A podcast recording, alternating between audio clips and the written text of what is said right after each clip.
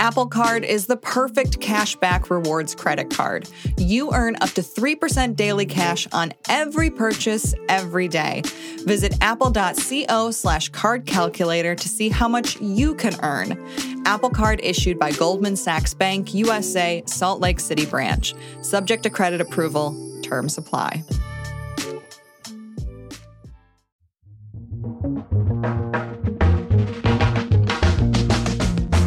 Welcome to If Then, the show about how technology is changing our lives and our future.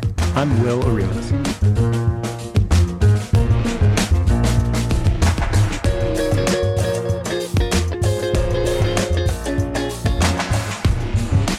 Hey everyone, welcome to If Then. We're coming to you from Slate and Future Tense, a partnership between Slate, Arizona State University, and New America. We're recording this on the afternoon of Tuesday, June 12th. On today's show, we'll talk about the electric scooters that are suddenly wreaking havoc on city streets and why Silicon Valley venture capitalists are swooning over them. We'll discuss the layoffs at Tesla and what they might mean for that company and its workers. Then I'll be joined by journalist Sarah Kessler of Quartz. Her new book is called Gigged: The End of the Job and the Future of Work. It looks at the so-called gig economy from the human side.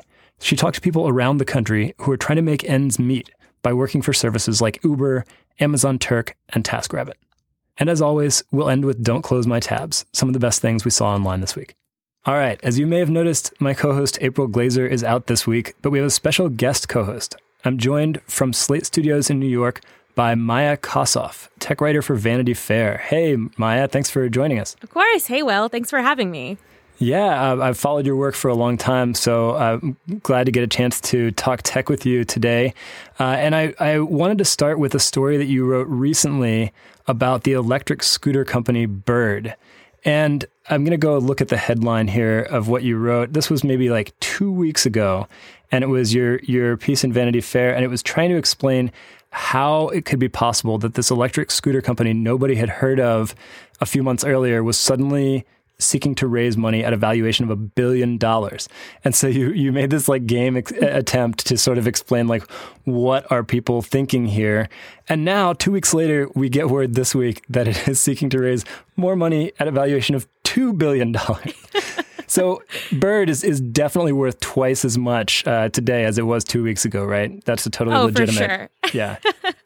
Absolutely. It reminds me a lot of like, it harkens back to like 2014, 2015, when any company could kind of go out and raise, $100 million at $1 billion valuation. We went from having like a handful of $1 billion unicorn companies to having, like 140 of them in the span of maybe like 18 months. There was a period of calm and quiet for a while, but Bird certainly harkens back to like the Uber fundraising days of 2014. Yeah, why are people so excited about these things? I mean, all right, so I actually didn't think we had them down here on the Central Coast and in Santa Barbara, but I was wrong. I looked up today, and in the local news, apparently they just showed up here. There was a different company called Lime that tried to launch the electric scooters here, and they didn't get any permissions or anything from the city in true Silicon Valley startup style. And so the police went around impounding them, and they impounded like 150 of the 200 scooters on the first day. And now the city of Santa Barbara is trying to figure out what to allow and what not to allow. But what is the excitement? Like, why are these such a craze in some cities? You know, it's so funny because electric scooters have existed on sidewalks and on streets for years, right? Like, this isn't new. It's the fact that they're monetizing it and making it a business that's new. Like, you could walk down the street in Flatiron in New York City and see, you know, any tech bro like on a scooter in 5 years ago. But the fact that it kind of reminds me of the Chinese bike sharing startups that took over China about a year or two ago. And that ended kind of disastrously. There were some good exits, but the big problem there was oversupply. And in some ways, the rise of companies like Bird and Lime kind of reminds me of that a little bit. You suddenly have scooters strewn across the sidewalks in San Francisco. You have, cities impounding scooters. I think you saw that not only in Santa Barbara, but in Denver and in Nashville as well recently. Like you said, with the very same playbook that Uber and Lyft used, which is not surprising, by the way, because Bird is founded by a former Lyft and Uber executive, Travis Vanderzanden is, I believe, his name. Oh, good, another Travis. We need more Travises to disrupt transportation, don't we? I think that's like the curse, right? Like if you're a Travis and you live in Silicon Valley and you find yourself there, you have to disrupt some sort of transportation market. It's the rule. That's the law, yeah. They use the same playbook where it's like, let's not wait to be regulated. Let's kind of evince ourselves like in these cities. Let's put ourselves here and let's wait to see what regulators in cities say. And we'll build up a big user base in the meantime. That way, when we do have to fight regulators, we have this built-in fan base that can kind of go to bat for us. It's so sad that works, but apparently it does. You just flood the zone until they've been normalized, and then you force the lawmakers to play catch up. But just to go back to basics for a second. So these are electric scooters, and the idea behind most of these startups is not that you buy them at Kmart, because buying things and owning them is tired. And what is wired is to rent these scooters and to get them on demand via your app on your phone, right? So you can just you're like walking around San Francisco. Or maybe not San Francisco anymore, because did they get kicked out of San Francisco? They've been temporarily banned from San Francisco, and the city's making companies apply for permits for them. So you can't do it in San Francisco right now, but you could say in D.C. you're walking down the street and you want to hop a ride on a Bird scooter for some reason. And you open up the Bird app on your phone, and you can see what scooters have been left around in the area that you're in, and you can go use the app to unlock it. You kind of walk up to it, and you use the app to unlock it, and then you pay per minute and per mile. So you can go like a few miles on a scooter, and it costs less than taking an Uber or a Lyft or a cab would necessarily, and it'll get you there faster. That's kind of the pro scooter pitch. And is there like an environmental? Is there like a green pitch here too? Because I've seen a couple of the companies trying to make that pitch once they get cracked down on by local authorities. They're saying, look, this is a green form of transportation. We're making your city more walkable. Maybe people will be more likely to go without cars if they can hop a scooter to the train station or the bus stop or to work or that kind of thing. Do you buy that? Not yet. I think it's still so new that it's hard to be able to really make that cogent argument. I feel like maybe we revisit this in a year and we see whether or not Bird and Lime have really had a tangible impact on the way that people get around cities and kind of move around. But it's still so new that, yes, of course, you can say that, we're getting people out of cars and we're getting people to kind of use their feet to get around. But it's we're only a few months into this experiment so far. And already Bird is worth $2 billion. Why do they annoy people so much? I've heard that it's partly because I guess the fact that they lock automatically and they can only be unlocked by the app means you don't have to worry about putting them on a rack or whatever. And so people just leave these like strewn across the sidewalk or the street. I know that was why, I think that was the logic that Santa Barbara used to impound all these things.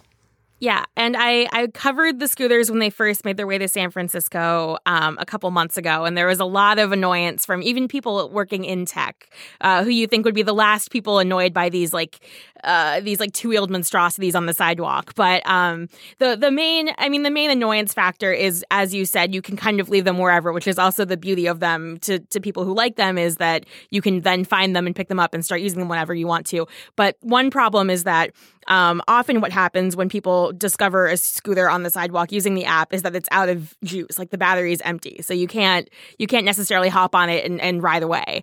And there was a really great piece in The Atlantic that Taylor Lorenz wrote, I think a month ago, about this whole economy that has kind of cropped up of people who will go collect dead birds' scooters on the sidewalk and charge them and then return them to the company. And then the company pays them money for doing that. So I think that Taylor talked to a teen who was making like $600 a night, picking up dead scooters on the sidewalk and then giving the fully charged ones back to the company at the end of the day. So that's kind of the annoyance factor, I think. I think also they're so obviously dorky. They're symbols of this like tech elitism that's fully penetrated, Silicon Valley and the rest of the country. So it's like a very obvious symbol of a tech sentiment, if you will. So it's like the Google Glass of transportation, or maybe if it catches on, it's the AirPods of transportation. Yeah, exactly. It is like an equally unsexy Google Glass that you ride on a sidewalk or in a bike lane. So let's move on to a less happy transportation story that just broke today. That's Tuesday. And that is that Tesla, the electric car juggernaut, has laid off 9% of its workforce. I don't have exact numbers on the headcount, but it's their total headcount is upwards of 30,000. So this is more than 3,000 people who were laid off today. CEO Elon Musk announced this in a tweet. It's not totally clear yet which sections of the company are most affected. One that you might not think of is the sales reps who had been working from Home Depots where they were selling SolarCity solar panels because SolarCity is now owned by Tesla. But I don't know exactly who's involved. It comes at a really interesting time for Tesla, and there's a lot to unpack here. But what was your reaction here? What was your first takeaway? I guess my first thought was, well, what happens to the Model 3 now? Like, where does production stand with that? How much longer are we going to be delayed in getting these cars to market? How does this affect, Musk's targets moving forward? And then also, I feel like this comes at a really interesting time for Elon Musk, too, because he's been in the news a lot recently, just for mouthing off on Twitter a lot, getting into fights with reporters, dating Grimes. So I have to wonder. I mean, it's a moment when I think he's been under increasing scrutiny from the press and even from just random people who might not have ever thought about him as like a personality otherwise.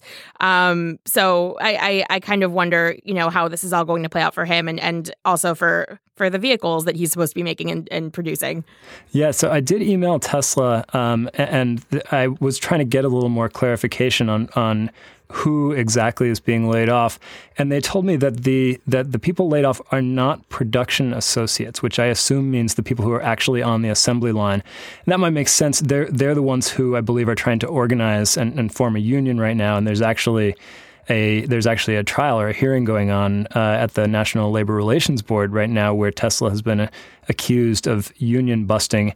But here, I guess they're looking to cut expenses elsewhere. The company assured me that this is not going to affect the production schedule for the Model 3.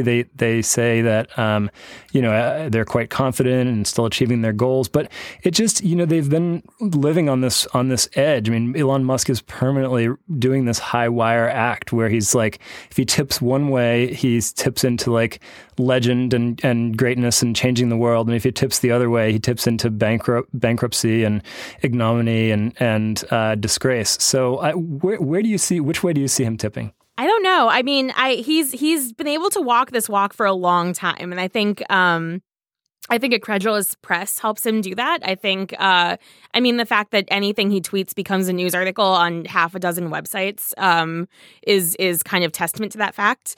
So to some capacity, I think he's able, and Tesla's able, to spin a lot of news that might otherwise be bad news as kind of neutral news, or maybe not good news, but they're able to kind of tamp down on really negative coverage.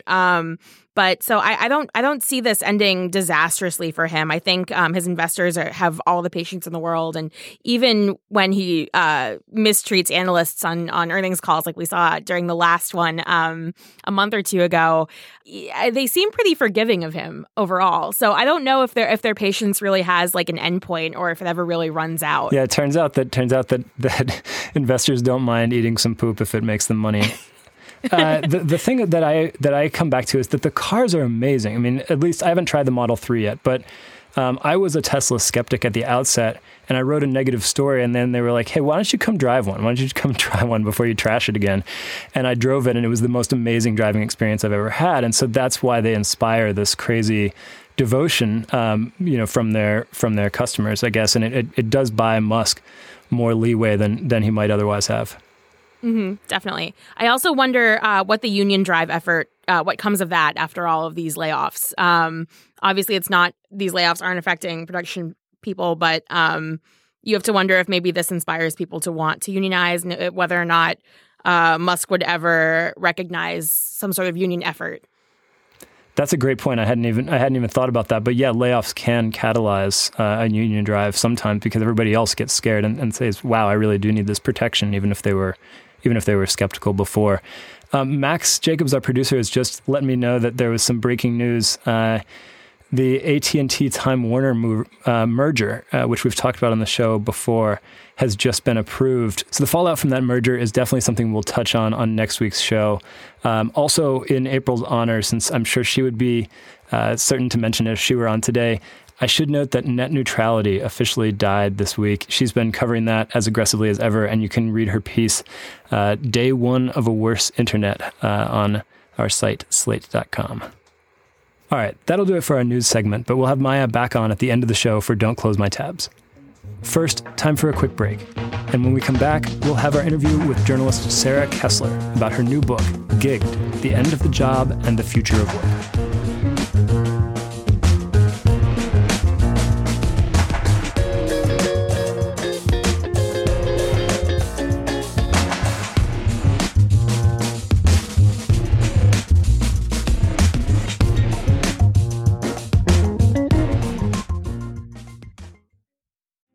First, the bad news.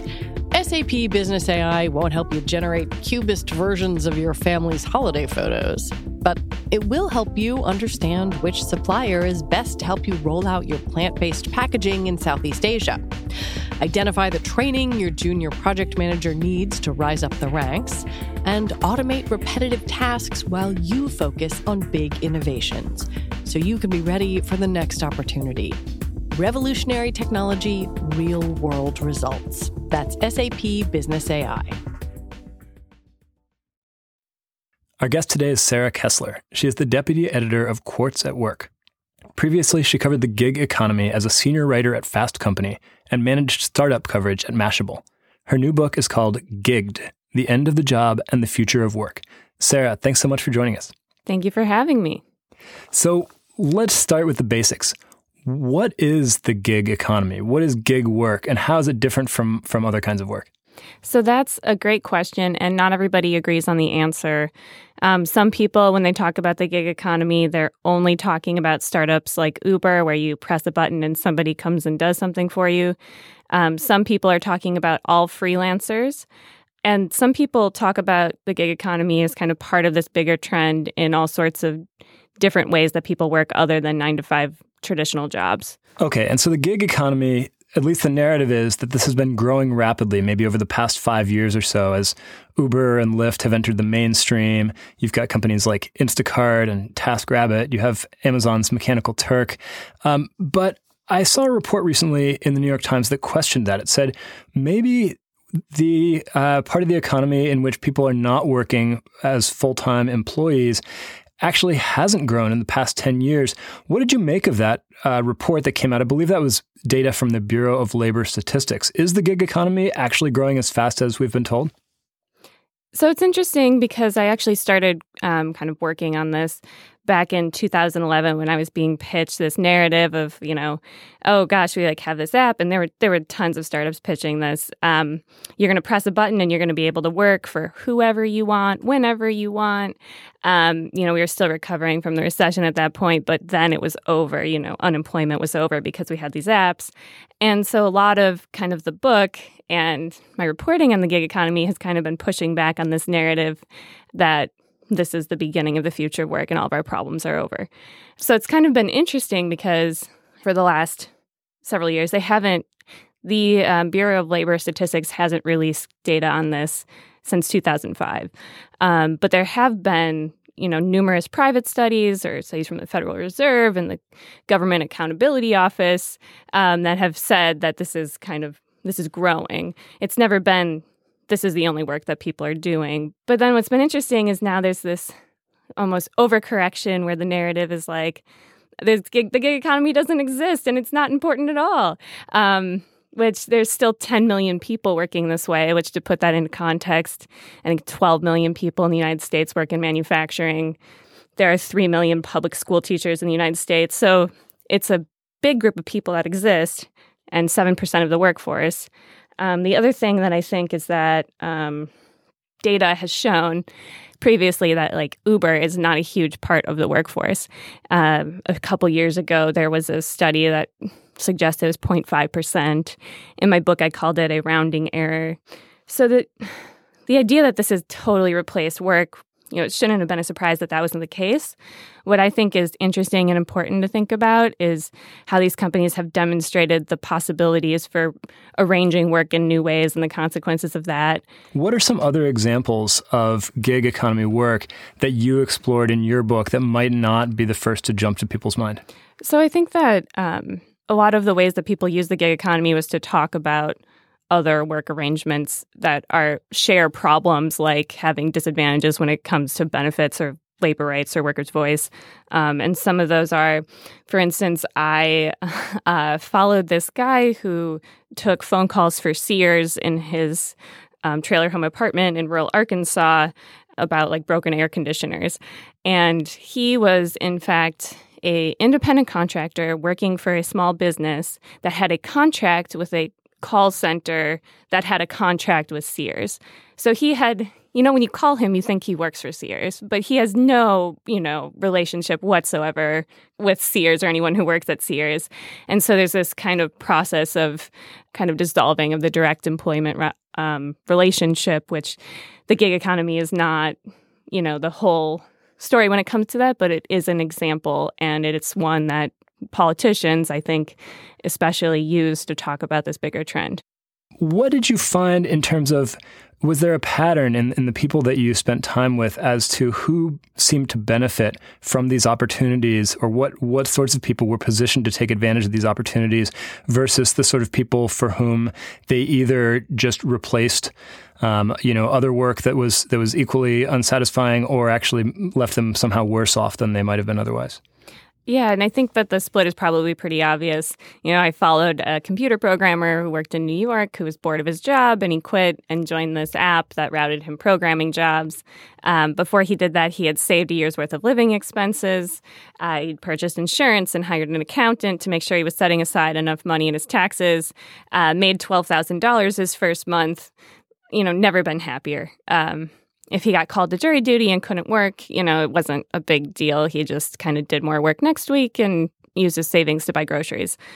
So the loss of kind of, you know, if you're working as an independent contractor, you don't have access to things like unemployment insurance or sick leave or, you know, any possibility that your employer is providing you health insurance. You probably don't know what kind of work you might get next week. That's a lot bigger problem if you don't have a year's worth of savings. And so even kind of people who may have enjoyed working this way and enjoyed the flexibility and independence kind of had this idea in the back of their head, like, oh, this will work, like, unless something goes wrong, like, or unless I want to have kids, you know, as long as I don't want to retire, which is a lot of a different story. And I think that that's important because if you are somebody who has highly in-demand creative skills or professional skills, you might be able to not think of the loss of kind of that safety net and social insurance as a big deal. But if you don't have those things, it really is a much bigger deal. Right. So there are some people who are doing the proverbial side hustle. And for them, maybe it works really well. I living out here in Goleta, California, I have Uber drivers who are retired, and they're a lot of times they're way better off financially than I am. They have $1 million homes, but they were just lonely and they wanted something to do during the day. But as far as the supposed promise of the gig economy for providing work to people who don't otherwise have it, it sounds like you didn't see a lot of hope in that regard. I mean, you didn't see this necessarily as a solution for folks who are otherwise out of work? Yeah, I mean, kind of the nonprofit that I followed is a great example of this. They kind of heard this pitch about, you know, press a button and get to work. And they went to Arkansas, where in this town where 40% of people live in poverty and there aren't a lot of good job opportunities, and said, okay, like, there aren't good opportunities here, but if we teach you how to use this online freelance program, you can access opportunity anywhere. And the problem they kind of quickly discovered is that the same things are working against you when you're competing for online jobs as they are when you're competing for offline jobs. And those are not a matter of just kind of plugging into a interface. You know, there's differences in education and experience and expectations. And there's, you know, racism when you're in the workplace in the physical world, and there's racism online. I mean, if you think about it, that we should have all And the media narrative should have immediately questioned that an app can solve poverty and unemployment. It's just way more complicated than that. Did you come away from this thinking that there really are some other ways? Maybe the gig economy isn't solving unemployment, but are there other things that it is doing that you think offer real promise for the future? Yeah, I think that the ways in which it works well for the programmers would also be ways that it could work really well for everybody. Kind of our idea of a full-time job we conceived at a time when we thought an ideal family would include a woman who stayed at home all day taking care of the children in the house. And to the extent that that was ever typical, it is less so typical today. And so you have these people trying to juggle so much with two full-time careers that are all scheduled during the same hours. And this could really be a way to help with that. Or you have people living much longer than they used to. And not only that, but living healthy lives longer than they used to. And so the idea of, a 60-year career is something that is actually, that might happen. And the idea that we're all going to go to the office from 9 to 5 for 60 years, it also seems less than ideal. And so, maybe that this could somehow help with that. And then I also think what is kind of important about this story was the reason that I thought it was interesting is that it, in the process, kind of demonstrated all these problems with the larger economy and who it works for and who it doesn't, and weaknesses in the way that we support workers in general. And so there are a lot of problems that came up with the gig economy and a lot of solutions that were proposed for it that, if we actually followed through with some of those solutions, would benefit not only Uber drivers, but like a much bigger swath of the workforce. So what's an example of one of those solutions that could help? So for instance, portable benefits, which is this idea that like your health insurance shouldn't be attached to your job. You should be able to, as an individual, have a way to buy health insurance, or your employers, if you work for 5 different places, should be able to all contribute if we're going to keep it as kind of a employer-funded thing. I think that's probably the main one. We're the only kind of developed country that attaches the whole social safety net to a job. And there's a lot of problems that causes, not just for people working in the gig economy. Another thing I wanted to ask you about that I've seen a lot of argument about is whether you can make a decent wage working gig economy jobs, whether it's, there's arguments about whether you can make ends meet working full-time as an Uber driver, or how many hours you'd have to drive per day. I imagine similar arguments, if you're an Instacart shopper or whatever else. What did you find with the people that you spent time with? Were they making it a decent wage, or did it really vary widely? It varied widely, and I think that one of the things that was most important is that it was hard to tell how much it would be, while you were in it. Uber will shift its fares all the time and like send you emails about like, oh, if you drive this weekend, it'll be one rate, but if you want to drive today, it'll be much less. And so you get everybody kind of trying to game the system and understand how much they're going to make, and they don't really. And then there were people who were making it work and work good, like the programmer who I followed.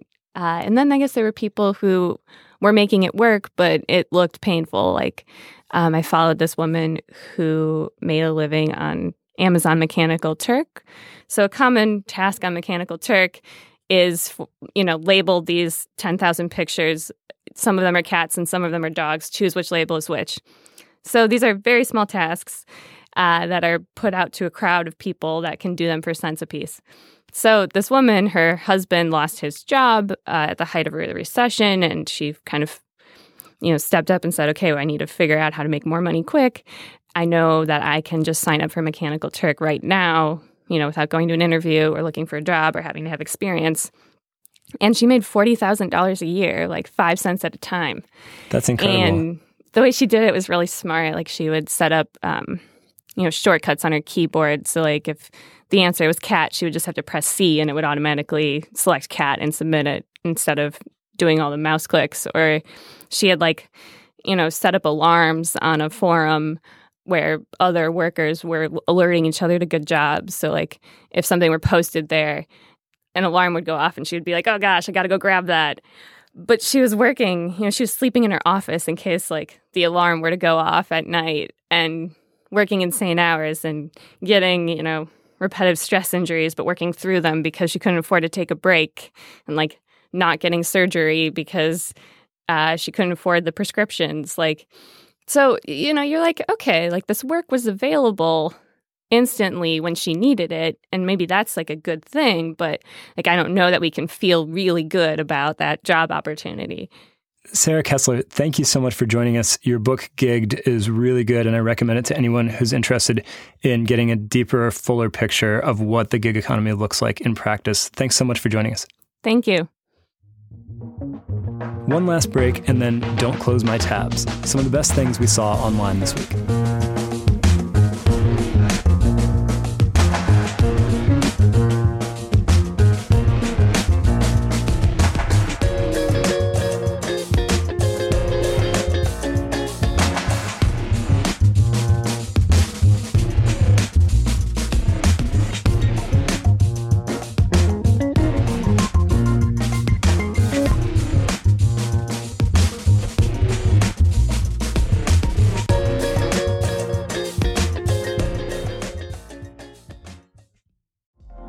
Apple Card is the perfect cashback rewards credit card. You earn up to 3% daily cash on every purchase every day. That's 3% on your favorite products at Apple, 2% on all other Apple Card with Apple Pay purchases, and 1% on anything you buy with your titanium Apple Card or virtual card number. Visit apple.co/card calculator to see how much you can earn. Apple Card issued by Goldman Sachs Bank, USA, Salt Lake City branch. Subject to credit approval. Terms apply. And now let's welcome back our guest co-host, Maya Kosoff. Maya, what tab could you not close this week? So my tab this week comes from Wired. It's a story called Inside Palmer Luckey's Bid to Build a Border Wall. And as you'll recall, Palmer Luckey, who left Facebook and Oculus at some point over the past year, he's a Trump supporter. He donated to the 2016 Trump campaign. He gave money to an alt-right super PAC that funded anti-Hillary Clinton memes in 2016. He is building a virtual border wall. He wants his company, which is called Anduril, which is another Lord of the Rings reference, like Palantir, to basically be a Lockheed Martin competitor. He wants it to be a tech startup that combines VR with surveillance tools and basically allows the government to surveil the border between the U.S. and Mexico without building a physical wall. All right. So Palmer Luckey was, I believe he was fired from Facebook, right? Or he at least exited not under good terms. Was it partly because because of the dank memes that he was posting on Reddit, the Donald? Do you remember? I think it was part of it. I think what he insinuates in this Wired interview with Stephen Levy is that he had made some enemies at Facebook. And I think part of that had to have been ideological. Yeah, no doubt. And so now he's going to embrace his new identity as the pro-Trump entrepreneur and build a virtual border wall. Did you get a sense of what that actually looks like? I mean, is this like putting VR cameras all along the border? Because that sounds sort of expensive and also not great if it rains. Yeah, I mean, I think that the gist is basically that you're going to be able to you know, there will be VR elements to it, and then there's also going to be like drones and cameras. And so in a lot of respects, what he's propositioning here is not like a lot different than other sort of proposals that we've heard in the past for border wall tech. This one happens to be Palmer Luckey branded and got a Wired profile. But, you know, and that might be a good selling point for the U.S. government. I don't know. But I guess we'll see. It's interesting to me that he's kind of embracing his iconoclasm and following in the footsteps of people like, say, Peter Thiel. There aren't many people like this in Silicon Valley who are, you know, openly. I wouldn't even call Thiel, you know, Thiel certainly isn't. He's hard to put he's pro-Trump. Into like a political box. He's pro-Trump. They're both pro-Trump. There's not many pro-Trump people, openly pro-Trump people in Silicon Valley, and these two have really just leaned all the way into it. Except for the part where Peter Thiel moved down to Southern California because he couldn't bear the political culture in Silicon Valley anymore. But yeah, it's interesting. Surveillance tech seems to really be the play if you're a pro-Trump entrepreneur. Will, what was your tab this week? My tab this week comes from journalists who were in Singapore this week covering the big nuclear summit between President Trump and Kim Jong-un of North Korea. Several of the journalists reported that they had been given a sort of swag bag by the organizers of the summit. One of the items in there was a mini USB fan, a little fan that you plug into your USB port, and I guess your computer will power it and, I don't know, cool you off while you work. But there was a clear lesson here from, like, all the security people on Twitter in unison screamed, do not put that in your USB port. And so this is news you can use. If a foreign government, or even our government, I would say, gives you a free thumb drive or any other device and suggests that you plug it into your computer, don't do that, because it could have any number of types of malware or spyware or whatever else attached to it. I think you're being kind of mean. I think that, I think a USB fan is a great gift from any government, and I would be happy to have one. You would rock that USB fan. I would, yes, absolutely, any day.